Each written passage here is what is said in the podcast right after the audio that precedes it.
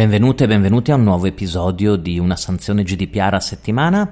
Eh, rimaniamo ancora in, ehm, in, Svezia con l'autorità garante per la protezione dei dati eh, svedese per parlare di un caso che ha riguardato verso la fine del 2020, inizio del 2021, un'università e in particolare il, la mancata protezione di dati particolarmente delicati in un progetto universitario di ricerca che riguardava dati, eh, dati personali eh, dei più delicati e dei più importanti da trattare.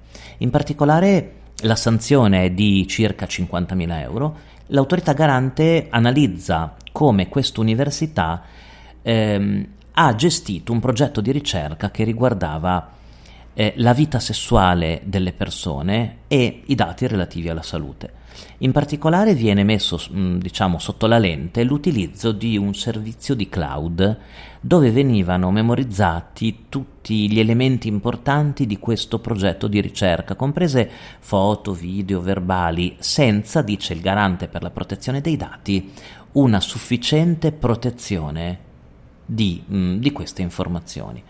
In particolare, ehm, un gruppo di ricerca dell'università inizia, avvia questo progetto di ricerca e comincia a chiedere alle, alle, autorità, soprattutto alla polizia, dei dati molto importanti. Questi dati molto importanti sono delle investigazioni preliminari, diciamo, delle forze dell'ordine e, e dei report anche mh, stilati durante le indagini che riguardano dei casi di eh, violenza, soprattutto di violenza sessuale. E mh, dopo aver ricevuto tutti questi documenti, li hanno scansionati ovviamente perché li hanno ricevuti in formato cartaceo e hanno provveduto a, a caricarli sul cloud, no? in, li hanno convertiti in formato digitale e li hanno caricati sul cloud. Il problema è che questi rapporti di polizia contenevano informazioni su sospetti diciamo del crimine, date di nascita, numeri di, di identificazione personale, dati di contatto e anche dei dati importanti sulla vita sessuale e sullo stato di salute. Ecco che allora l'autorità garante va innanzitutto ad analizzare quanti di questi documenti erano stati portati sul cloud. Sapete che la quantità di dati che entrano in gioco per, per la sanzione è molto importante per l'importo della sanzione e, e scopre che il gruppo di ricerca aveva memorizzato più di eh, 100 report investigativi preliminari delle forze dell'ordine su un servizio americano, nordamericano di cloud.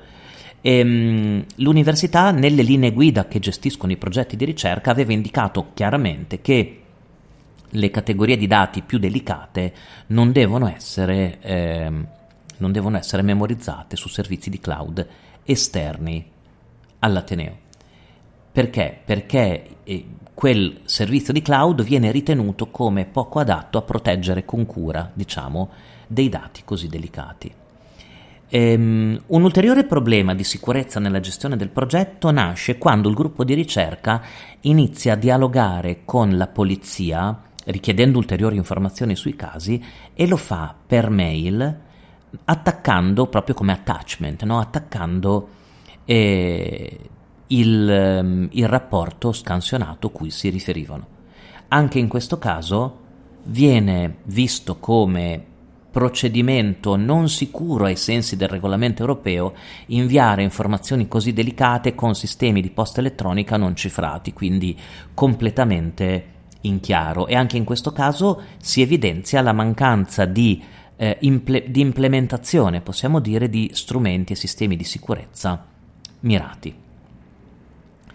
Ehm, infine viene contestato all'università di non aver segnalato un data breach eh, un data breach che sarebbe accaduto ehm, durante il, l'attività diciamo, del, del, progetto e che non è, non è stato segnalato. Ecco che allora eh, mi sembrava interessante questo caso, che tra l'altro è un caso insomma, molto noto, è stato uno dei primi casi in Svezia che ha riguardato un'università, per farvi, mi sembrava molto interessante, per farvi comprendere come anche nei progetti di ricerca, soprattutto che riguardano dati molto delicati e, e che hanno un riferimento immediato a identità delle persone, sia necessario alzare un livello di sicurezza sia nel deposito o storage delle informazioni, sia nella trasmissione sicura che deve avvenire in maniera sicura, soprattutto quando immaginate immaginatevi i dati riguardino ad esempio dei rapporti di polizia riferiti a violenza carnale a, eh, o altri crimini di questa importanza. E spero che anche il caso dell'università svedese vi abbia dato qualche spunto di riflessione e noi ci risentiamo come sempre la prossima settimana.